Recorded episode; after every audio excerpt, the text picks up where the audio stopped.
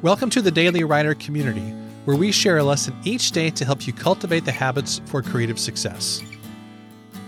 So, you're feeling tired, you're feeling discouraged, you're partway through your first book draft, and it's not coming together as you'd like. Or perhaps you've already launched your book and it's not getting the attention it deserves. You've spent what feels like every ounce of energy on writing it, and now you're supposed to market it also? It kind of just makes you want to give up.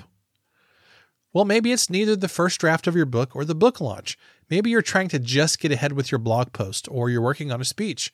Maybe you're in the middle of a big client project. It could be one of a hundred different things. The point is, your emotions are telling you to stop. They're telling you to quit. There's nobody pressuring you to keep it going. It would be easier just to stop. But first, consider these questions Do you believe in what you're doing? Do you feel a calling to write? Have you impacted people with your writing before and you want to do it again?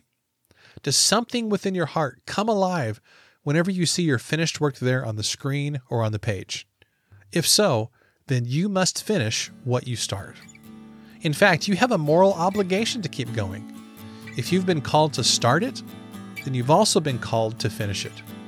So if you're feeling tired, take a little breather and pace yourself, but then get right back at it.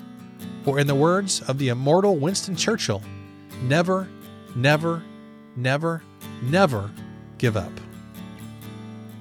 Hey, thanks so much for listening to today's episode of the Daily Writer Podcast.